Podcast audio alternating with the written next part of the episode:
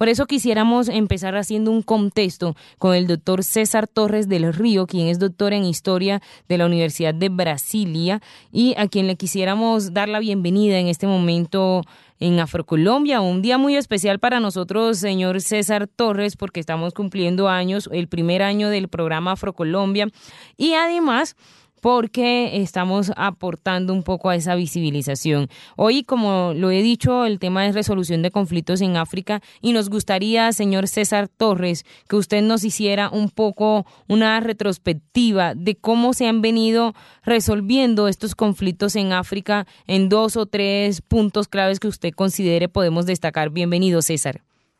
Gracias y buenas noches a todos los oyentes. Felicitaciones a ustedes por haber podido sostener el programa durante este año en el que han iniciado labores y ojalá que siga permaneciendo este programa cultural tan importante. Mire, sobre, sobre su pregunta quisiera mencionar que eh, sobre todo los conflictos en el pasado reciente que más han impactado al mundo han sido aquellos que han enfrentado a el Estado con los distintos sectores que habitan los países en que está dividido África. Entre ellos, pues el más importante ha sido el de Sudáfrica, eh, en el que la justicia transicional se impuso y se pudo lograr eh, llevar a término eh, ese conflicto armado que tanto había incentivado la violencia o mejor las violencias en este país. Ah, igualmente merece señalarse que en África hay conflictos de variado tipo, cada uno de ellos con sus características propias y por lo tanto con resoluciones que varían de un país a otro o de una zona a otra dentro de cada país. Por lo tanto, la, la idea para sostener es que en medio de la violencia y a través de ella y de su evolución la resolución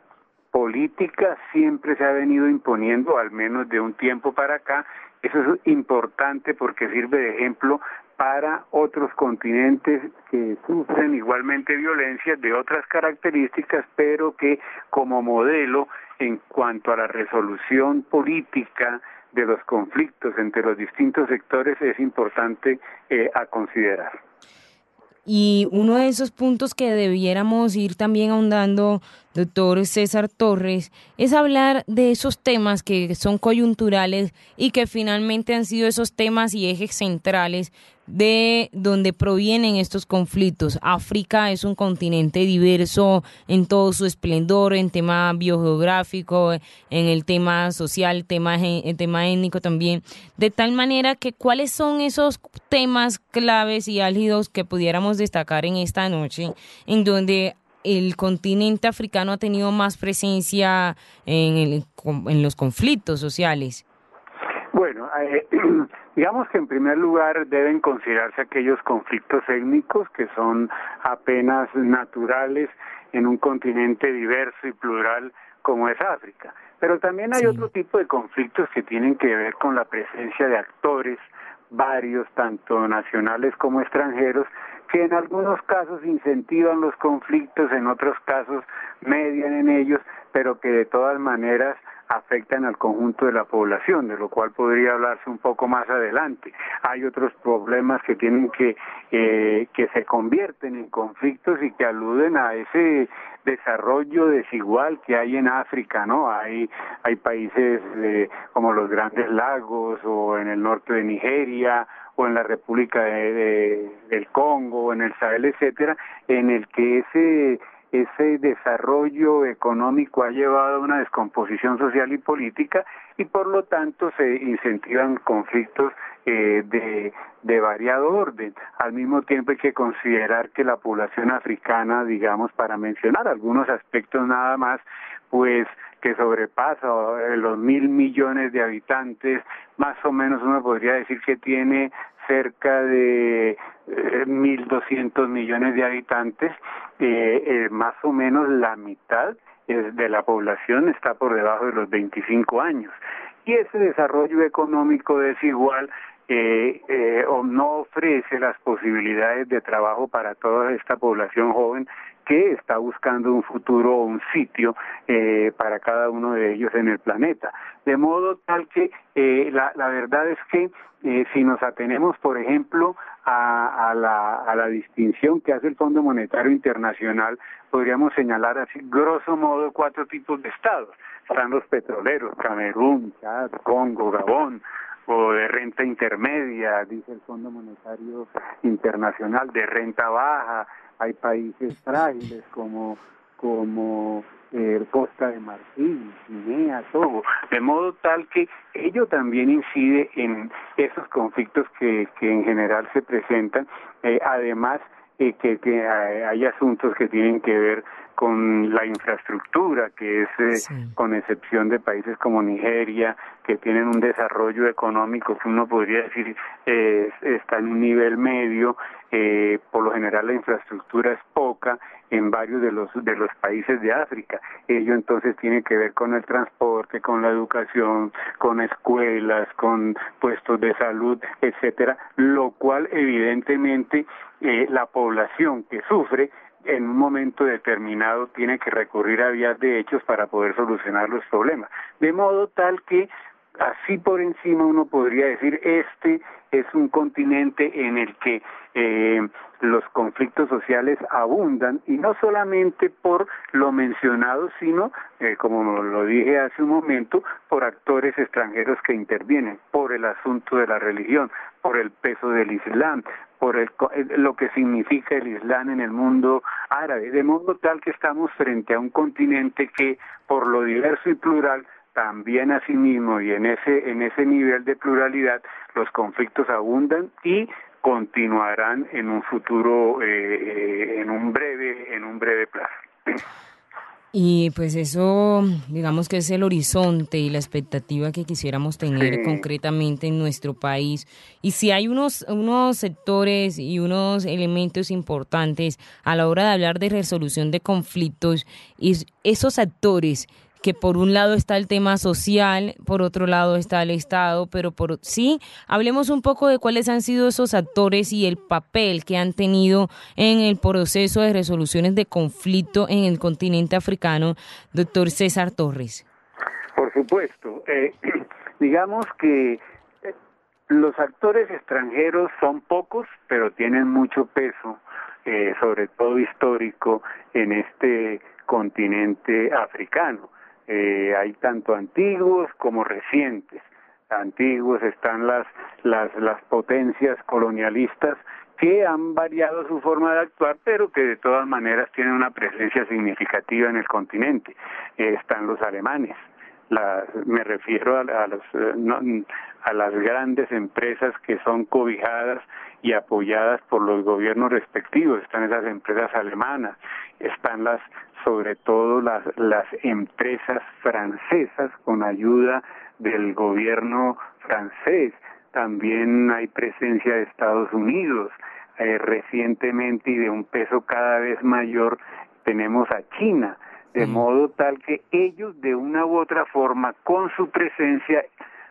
tienen que ver con los conflictos que se presentan, porque esas empresas controlan buena parte de el desarrollo económico, tienen presencia a nivel de la infraestructura de cada uno de los países, controlan los yacimientos de uranio, controlan la empresa que tiene las empresas que tienen que ver con la extracción de esmeraldas, en fin, controlan todo lo que tiene que ver con el medio ambiente y obviamente ello tiene un impacto social que no es nada agradable para quienes tienen que soportar el peso de estas empresas que sabemos y eh, hay datos fiables para confiar en ello, violan generalmente las normas establecidas en cada uno de estos países o si no las violan, se acogen a esas mismas normas y por lo tanto el impacto es aún mayor para esta población. Esos actores entonces inciden notablemente en, en los conflictos que se presentan, pero también hay actores que no solamente tienen que ver con lo privado, están los actores en tanto que Estado. La presencia francesa hoy en día en África es importante. Doctor César, disculpe, es que se le está yendo la voz, mm, no sé si se acerca un poco la bocina para poderlo escuchar mejor. Muchas gracias. ¿Cómo no? les decía que no solamente la participación de la empresa, eh, las transnacionales de capital privado, sino que también la presencia de los estados eh, potencias es significativa. Es el caso de Francia, que ha intervenido en Malí o en República Centroafricana y tiene eh, una presencia militar significativa, lo cual también incentiva los conflictos de distinto orden, tanto étnicos como religiosos, como económicos, culturales, etcétera, y ello, por supuesto, no es eh, eh, nada que sea bien visto ni por los propios africanos e incluso ni siquiera por los mismos eh, empresarios africanos que en conjunto con los estados o con las empresas transnacionales también obtienen buena parte de la rentabilidad económica y que en esa forma, por supuesto, contribuyen, entre comillas, a que estos conflictos sociales eh, tengan presencia. También hay otros tipos de actores, por ejemplo, que eh, alude a la justicia internacional, que de una u otra forma han contribuido a que los conflictos hayan tenido una solución que puede que no agrade a todos, pero que de todas maneras ha posibilitado que instancias democráticas se instalen, sobre todo en el caso sudafricano, y hayan permitido mejores niveles de convivencia eh, entre los nacionales de este país. Eh, y así podríamos enumerar actores de distinto orden que eh, expresan niveles en los que los países africanos sobreviven o se les hace posible que la convivencia sea mayor y sobre todo que haya mayores posibilidades de resolución de conflictos, no solamente con base en la ayuda de países o de órganos institucionales jurídicos que contribuyen a que los términos de la justicia transicional se puedan llevar a efecto, sino de otra parte que contribuyen con aspectos que aluden al desarrollo económico o al desarrollo de los niveles de infraestructura en cada uno de los países de África. No es hoy el panorama de África en relación a los actores eh, uno en el que la miseria, el analfabetismo y las violencias eh, cubren el, el mapa del continente. Hay que matizar, hay que considerar que hay también aspectos novedosos en los que los conflictos tienen posibilidades de tender a su solución en los que las posibilidades del desarrollo económico también se hagan posibles y en los que los niveles culturales, pese a las intenciones de quienes los impulsan, pueden ser elevados y ello me parece que debe ser considerado como positivo. El doctor César Torres del Río, doctor en Historia de la Universidad de Brasilia, nos acompaña haciendo un análisis en torno a este tema del día, resolución de conflictos en África, una perspectiva histórica, pero también un poco para tener unos aprendizajes a propósito del contexto de país en el que se encuentra Colombia en este momento. Doctor César Torres del Río, finalmente preguntarle acerca de cuál ha sido ese papel que ha tenido Colombia mínimo o, representativo en esta resolución de conflictos en el tema de cooperación internacional o de relaciones internacionales con los diferentes países del África. ¿Ha existido esta relación, doctor César del Torres? Decir que haya una relación, si bien puede mencionarse que hay lazos de amistad que unen a nuestro país con varios de los países de África y ello por la sencilla razón de que históricamente Colombia no ha considerado al continente africano como un sitio con el cual compartir comercio, con el cual compartir educación o el o un continente con el cual se pueda proyectar su política internacional, a diferencia de lo sucedido con Brasil. Brasil desde los años 30 se proyectó hacia el continente africano y de allí la importancia que tiene Brasil en cuanto a África se refiere y la incidencia que en relación a distintos niveles económicos, políticos o culturales tiene Brasil. Ahora bien, nuestro país no, nuestro país apenas se está abriendo al continente africano, está tratando de entender qué significa ser y tener una población que desciende del continente africano, de la raza negra y de los aportes que ésta ha hecho en términos culturales eh, y educativos, si se quiere, para nuestro país. De modo tal que allí sí que puede decirse que hay un signo negativo eh, de nuestro país con respecto a los distintos países que conforman la pluralidad africana, pero es algo que se supone desde la academia y desde los distintos espacios culturales se podrá ir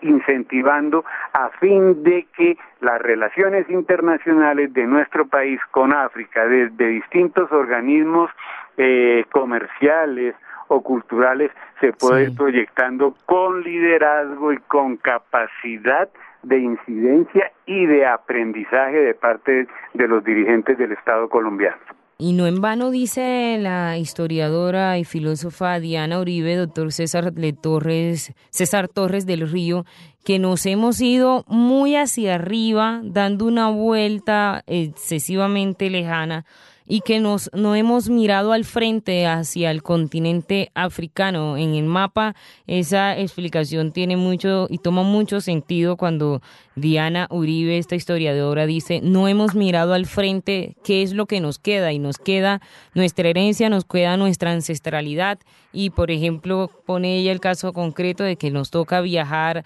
hasta Europa, hasta todos estos lugares para poder llegar a alguno de estos países del continente de África. Señor César Torres del Río, gracias por habernos acompañado en Afrocolombia y por sus aportes en este día. Gracias a ustedes y ojalá que su programa tenga una vigencia duradera. Buenas noches.